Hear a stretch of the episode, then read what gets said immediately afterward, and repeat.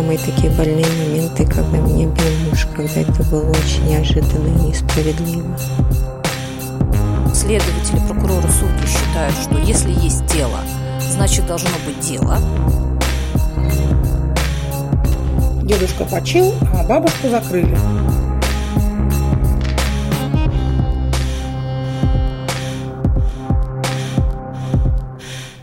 Привет! Вы слушаете подкаст «Женский срок». В нем мы, Саша Граф и Ксюша Сонная, рассказываем, как устроено женское заключение в России. Да, всем привет.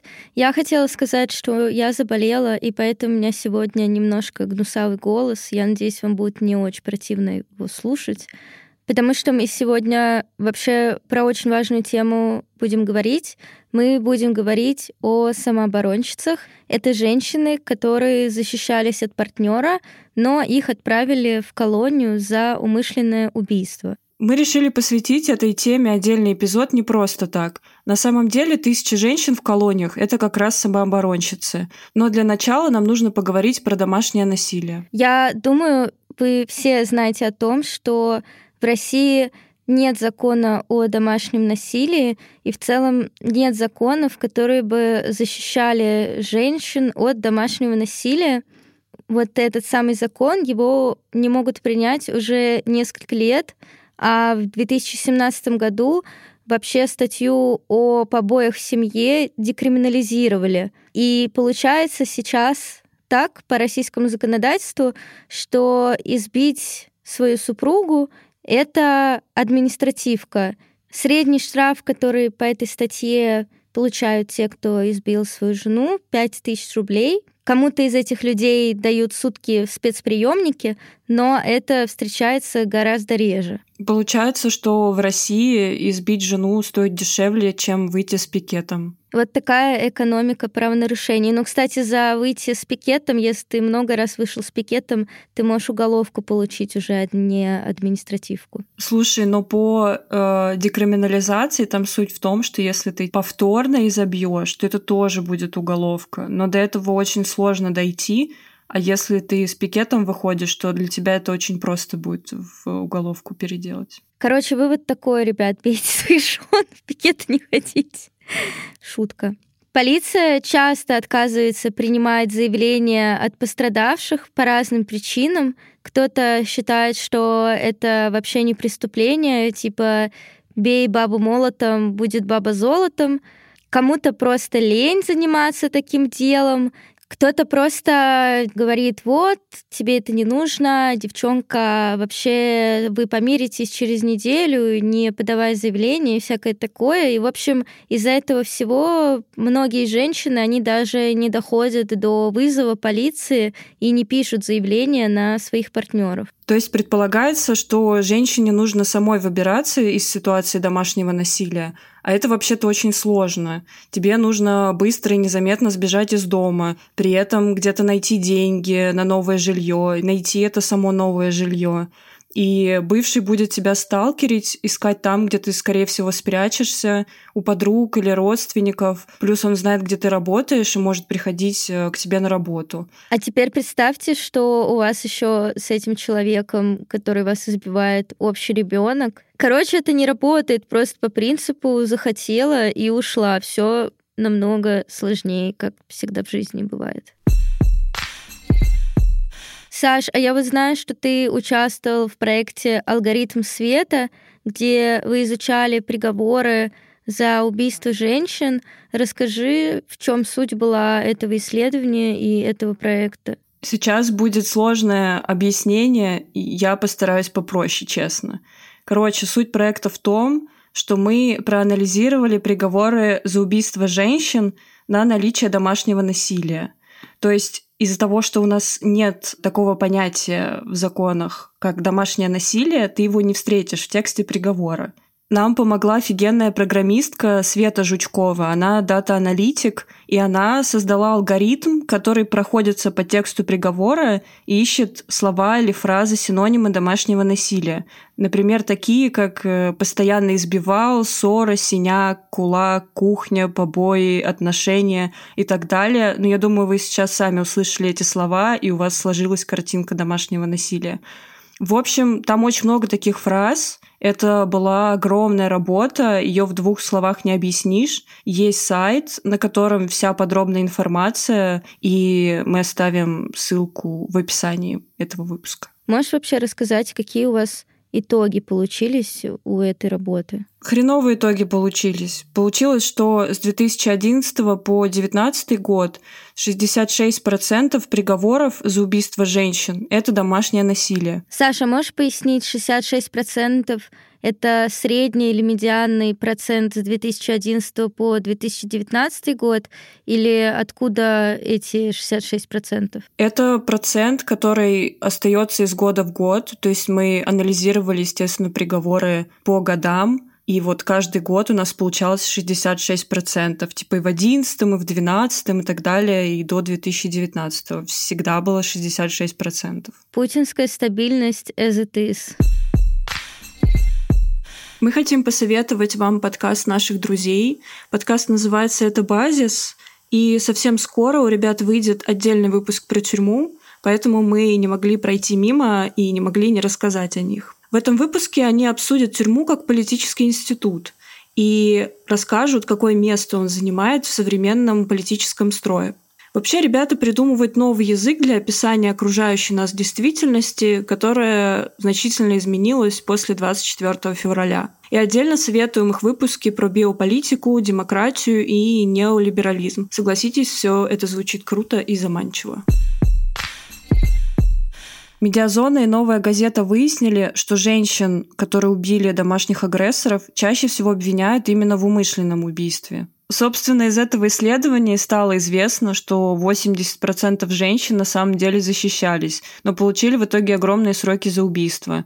И судьи, и обвинители, и даже сами адвокаты обычно склонны обвинять подсудимую в том, что она сама терпела насильственное обращение и сама довела ситуацию до трагической развязки. Короче, сама виновата. В проекте «Медиазона» и «Новой газеты» исследовали приговоры за 17 и 18 год. Да, и согласно исследованию, орудием убийства в 97% становился именно кухонный нож, и из-за того, что женщина взяла этот нож, она якобы имела умысел убить. Если бы не хотела убить, видимо, должна была отбиваться кулаками или табуреткой, или, не знаю, чем-то еще. В целом, неудивительно, что это был кухонный нож, потому что это домашнее насилие, место женщин на кухне. Ксюша, я тебя отменяю. А если серьезно, то чаще всего домашнее насилие происходит дома. Дома у тебя, ну, обычно ничего не лежит особо опасного, кроме ножей. И в целом, кроме ножа, тебе особо и нечем защищаться, ну, кухонного ножа. Поэтому так происходит. Статистику по женщинам, которые были осуждены за убийство, легко найти. Но здесь надо сделать оговорку и объяснить, что в нашем уголовном кодексе есть несколько статей, которые подразумевают, что вы в итоге убили человека человека. Первое — это 105-я статья, это вот как раз умышленное убийство. По ней в 2021 году было осуждено 705 женщин. Еще одна статья 111 часть 4. Это нанесение тяжких телесных повреждений, которые повлекли смерть потерпевшего. По этой статье в 2021 году было осуждено 340 женщин. Еще есть статья за превышение самообороны, это статья 109, и по ней было осуждено 106 женщин. Короче, в сумме больше тысячи женщин отправились в колонию за то, что так или иначе причинили смерть человеку. Учим статьи Уголовного кодекса Сашей Граф и Ксюшей Сонной. То есть получается, что это исследование показывает, что большинство женщин защищались от домашнего насилия, но при этом были осуждены не за превышение самообороны, а, собственно, за намеренное убийство или нанесение тяжких телесных. Мы попросили Мари Давтян объяснить нам, почему силовики и судьи отправляют самооборонщиц в колонию. Мария адвокат, она соавтор законопроекта о профилактике домашнего насилия, который не принимают. Скорее всего, вы слышали про дело сестер Хачатурян, оно до сих пор идет, да, а Мари вместе с другими адвокатами до сих пор защищает интересы девочек. В первую очередь следует сказать, что само по себе законодательство достаточно понятно описывает понятие необходимой обороны или самообороны, но остаются две проблемы. Первая общая проблема, которая затрагивает и мужчин, и женщин, это привычка, такая сложившаяся практика не признавать необходимую оборону до последнего. Она идет еще с советских времен следователи, прокуроры, судьи считают, что если есть тело, значит должно быть дело. И практика показывает, что всегда при наличии трупа возбуждают по самой тяжкой статье, то есть по убийству, либо по причинению тяжких телесных, повлекших смерть. И уже потом теоретически, как говорят следователи, вот если вы в суде докажете самооборону, вот тогда, может быть, вам судьи переквалифицируют. Но этого никогда не случается. Почему? Как расследуются дела? На место приезжают следователи, они сразу задерживают человека, подозреваемого в убийстве. Достаточно быстро в большинстве случаев люди дают признательные показания под диктовку следователя, а следователь очень просто говорит, ну там, ты ножом ударил, ударил, да, или ты ножом ударила, ударила, ну, значит, соответственно, убила. И люди дают признательные показания по убийству. А в суде судьи говорят, ну, вы уже дали признательные показания, что это было убийство, поэтому никакой переквалификации речи идти не может. Все, вопрос закрыт. Соответственно, а зачем они это делают? Ну, потому что в первую очередь это расследование особо тяжкого преступления. За это награждают, дают новые погоны и прочее. За то, что вы прекратите уголовное дело по необходимой обороне, вам не будет никаких бонусов и преференций. Вторая проблема затрагивает непосредственно женщин. По классическим делам о необходимой обороне женщин у нас есть условно человек, применяющий насилие по отношению к женщине, чаще всего делающий это постоянно, голыми руками, да, то есть избивающий, но представляющий угрозу для жизни женщины. С другой стороны, есть женщина, которая защищается, и чаще всего она защищается тем, что у нее под рукой кухонным ножом потому что очевидно, что голыми руками она себя защитить не может.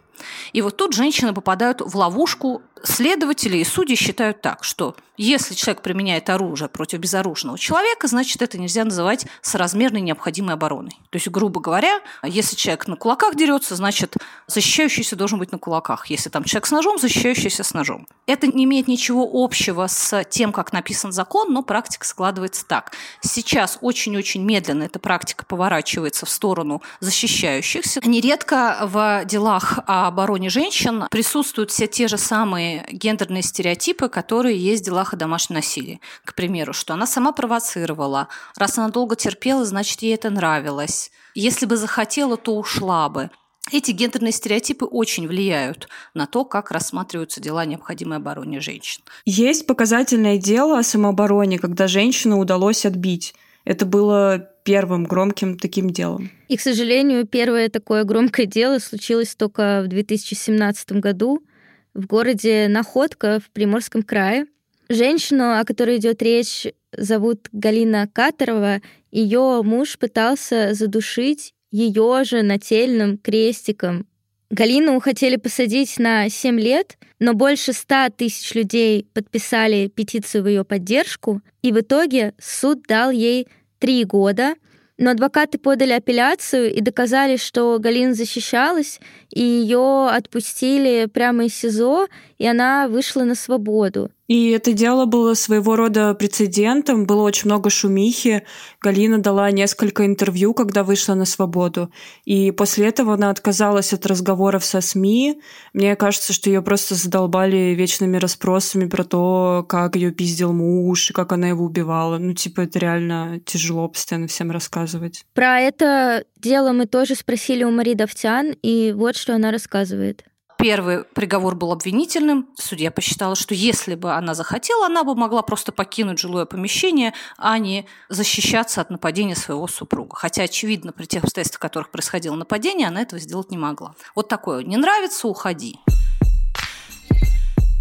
Хочется рассказать, что происходит с женщиной, когда она обнаруживает себя в ситуации, что она защищаясь, убила своего партнера. Конечно, женщины находятся в полной растерянности, у них шок, их только что хотели убить, в итоге убили они, и они сами не понимают, как это произошло. И в случае домашнего насилия, при этом они как бы убили все-таки не случайного человека, а довольно близкого. Люди когда-то любили друг друга, провели часть своей жизни вместе, у них еще обычно общие дети. В общем, это, это очень тяжело. Мы поговорили с героиней наших прошлых выпусков Олей. Оля провела 6 лет в колонии как раз за убийство мужа, и она рассказала нам о той ночи, когда ей пришлось защищаться. Та ночь, когда все это произошло, и в тот момент я была очень сильно измучена. И физически, и морально мне было очень сложно,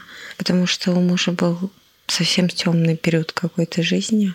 Он бегал с пистолетом по району, ввязывался в какие-то драки постоянно, обвинял таксиста в том, что он у него украл кошелек, провел ночь в отделении полиции, его потом искал следователь. И когда я следователю сказала, что да, муж находится дома, но спит, меня стали обвинять в том, что я заигрываю со следователем, и это все сложилось в такую большую глобальную мозаику, которую строил муж в своем воображении, что я ему изменяю и хожу налево. В принципе, все начиналось стандартно. Это были обвинения в мой адрес, пинания, такие подталкивание, заставил меня написать расписку. И он пытался это сделать до этого, но вот в тот вечер я была морально очень вымотана, и физически у меня не было сил. И я решила, что это будет лучшим выходом из сложившейся ситуации. И написала расписку ему о том, что я его ну, мужу изменяла с датой, с подписью. И после этого он стал бить руками, кулаками по столу. Но он делал это и до этого, пытаясь заставить э, меня написать расписку. И я очень испугалась, что он разводит ребенка, потому что уже было поздно. Но после того, как я написала, я думала, он от меня отстанет, а он еще в больший ажиотаж такой вошел и стал душить меня уронил меня на письменный стол, там посыпались все канцелярские товары, ну ручки, вот эти вот все предметы, лотки для бумаг, которые стояли, все это под моим телом, которое он туда-сюда волокал по столу, разлеталось по квартире, так как муж был сильнее меня и выше ростом. Он стащил с стола, ударил меня о картину, и стекло рассыпалось, там был постер такой в рамке. И мне стало страшно. И, видимо, я тогда, наверное, приняла решение. Хотя если бы я действительно его принимала, я бы, наверное, приняла все-таки другое решение, потому что ну, это как-то не очень на меня похоже. И так вышло, что я побежала на кухню, хотела чем-то защититься. Я бежала с бейсбольной битой. Она была в форме перечницы но вот не добежала и схватила разделочную доску. И следующее вот помню только фрагментарно, то есть какой-то последовательности или логики, которую бы я запомнила или чем мотивировалась, не могу привести. Потому что меня, во-первых, удивило, что это икеевская доска, она такая очень толстая, плотная, и мне почему-то казалось, что она меня должна защитить. Она развалилась у меня в руках на разные части. И я приняла решение, что надо все-таки добежать до бейсбольной биты, которая висела на кухне. И вместо бейсбольной биты вот у меня оказался нож в руке. И меня тогда очень удивило.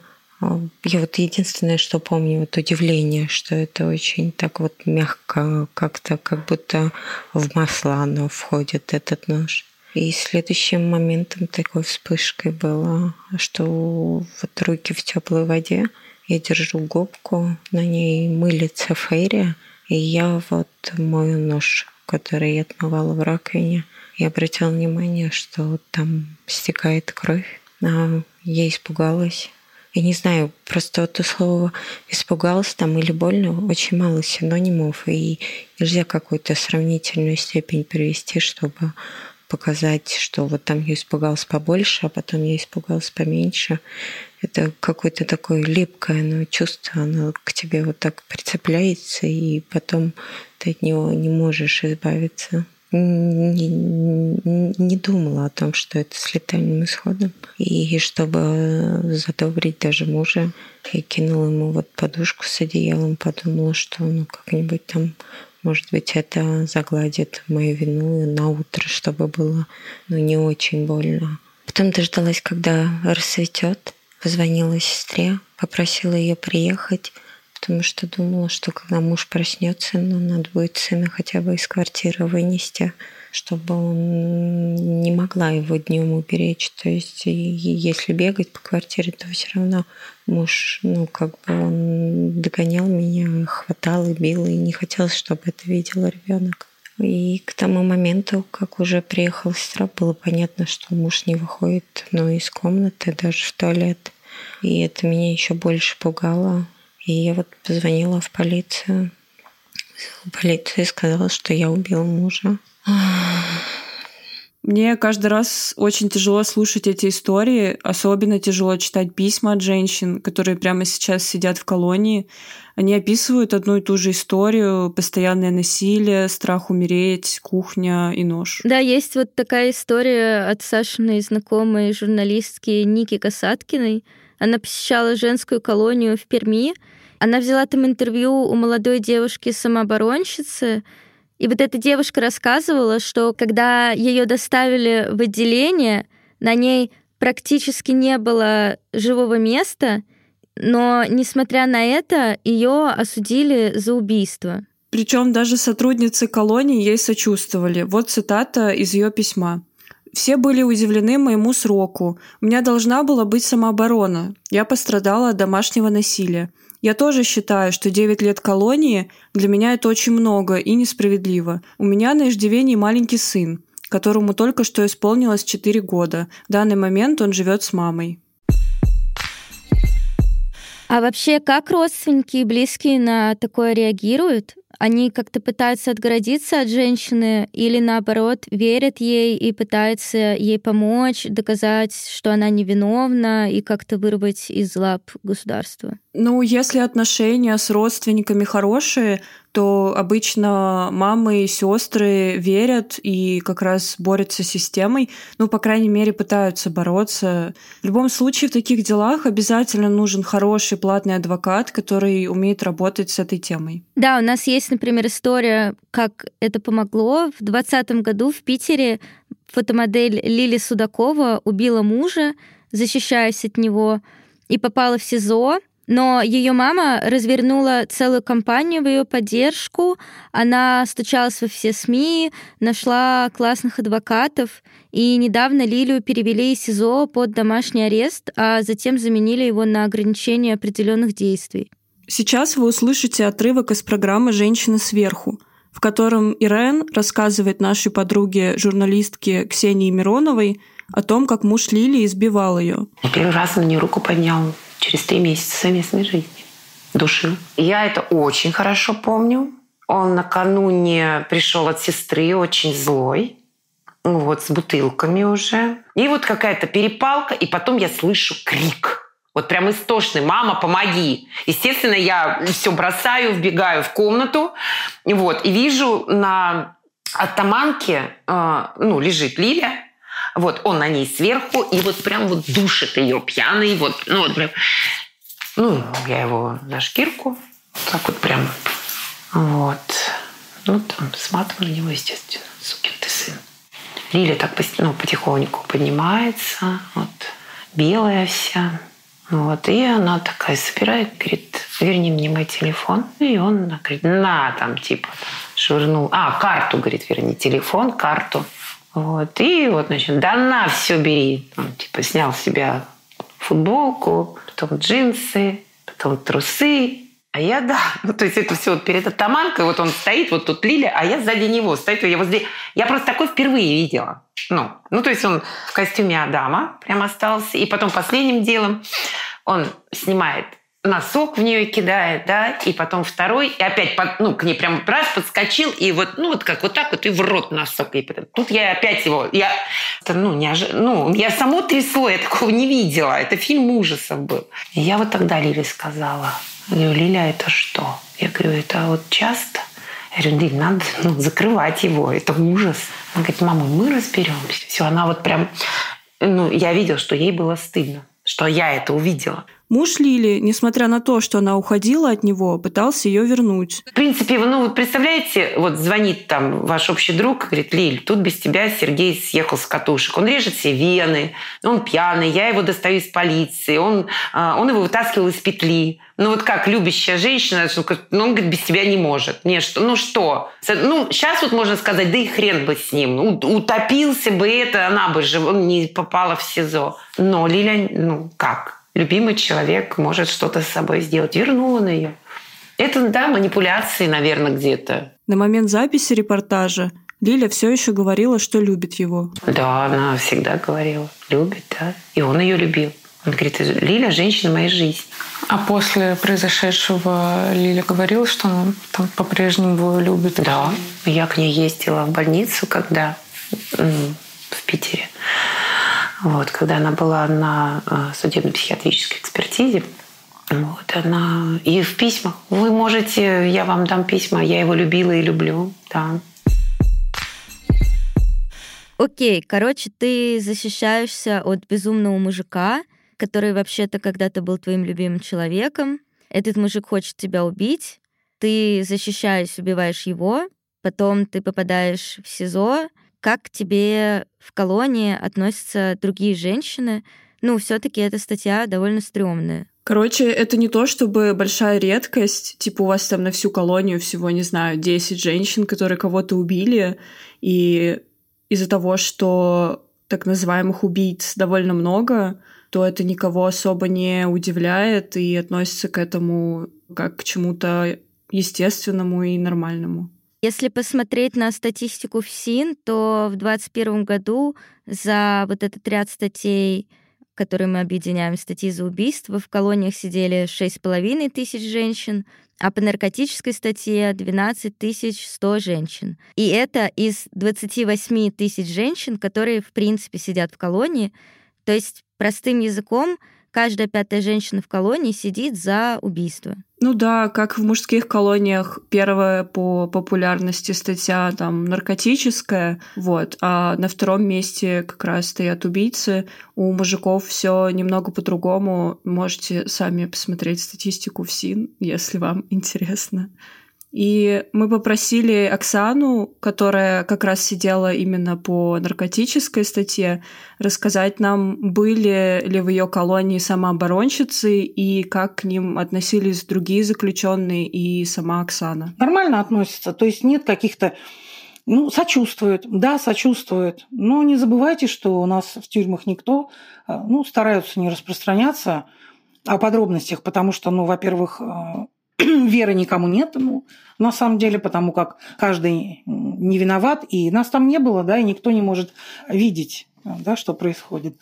По этому поводу у меня есть несколько историй из жизни женщин, которые попали за решетку именно в процессе как бы самообороны.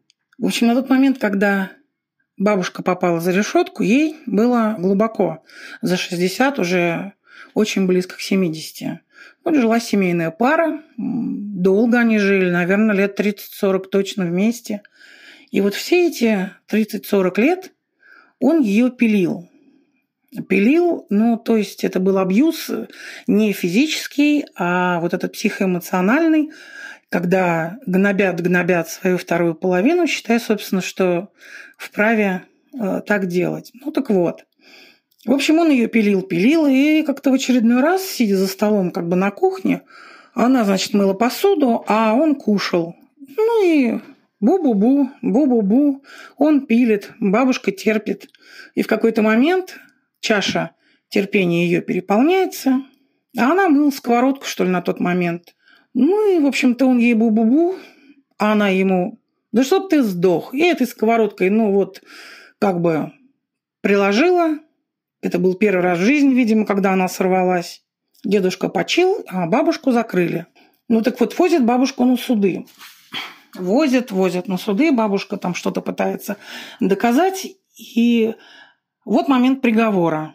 Прокурор запросил что-то 6 лет, по-моему, или... А, но судья оказалась адекватной на тот момент и а, объявила бабушке два года лишения свободы. В общем, бабушка заплакала не от горя, а от счастья, потому что все видят, как у нас происходит правосудие.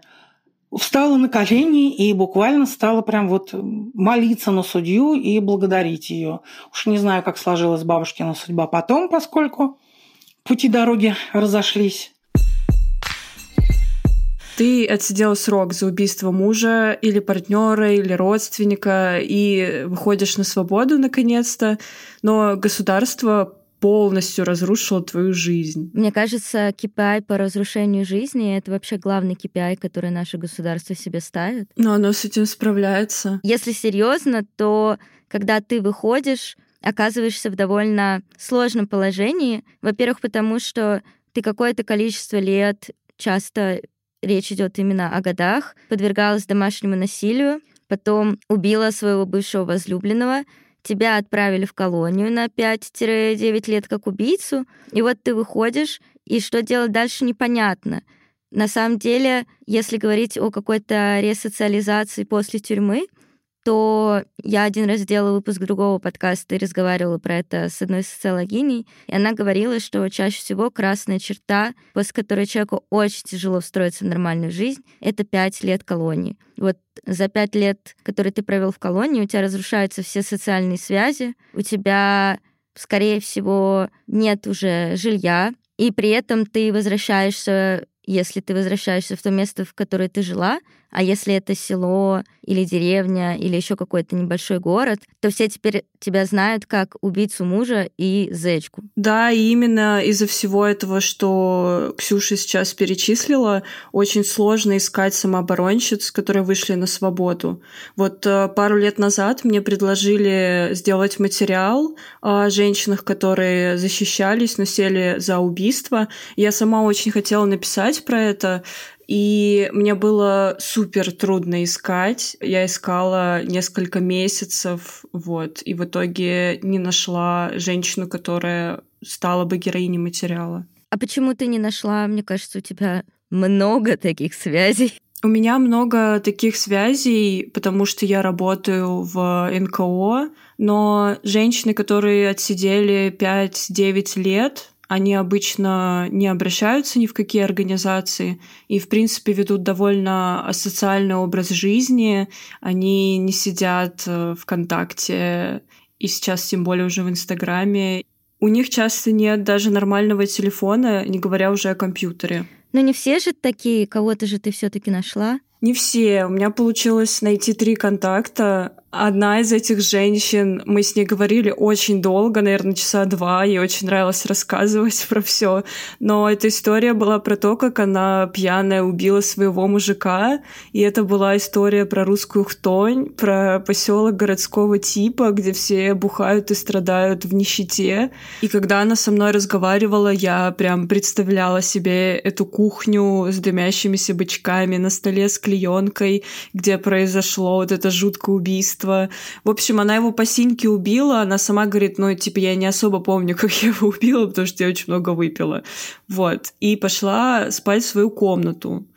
У них был собутыльник третий, и он тоже просто пошел спать, а потом они проснулись и увидели труп мужика на кухне, а потом их дом вообще сгорел, как говорится, всякое было, и в меня стреляли, и я в лужу упал. Короче, эта история была вообще не про самооборону. Нет, ну были еще две женщины, собственно, и они на самом деле защищались, и я пыталась их разговорить, но ничего не получилось, потому что они не хотели вспоминать и подробности всякие рассказывать, и тем более где-то публично об этом заявлять. Ну, конечно, мне кажется, это не тот опыт, которым ты готова делиться, особенно если ты не очень привыкла вообще делиться каким-то своим опытом.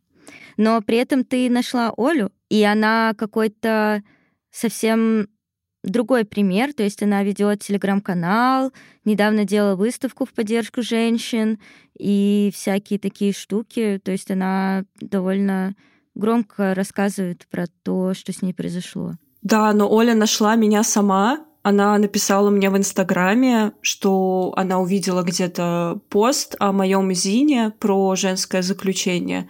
Вот. И ей стало интересно. И она сказала, что она хочет рассказать свою историю, могу ли я как-то ей помочь в этом.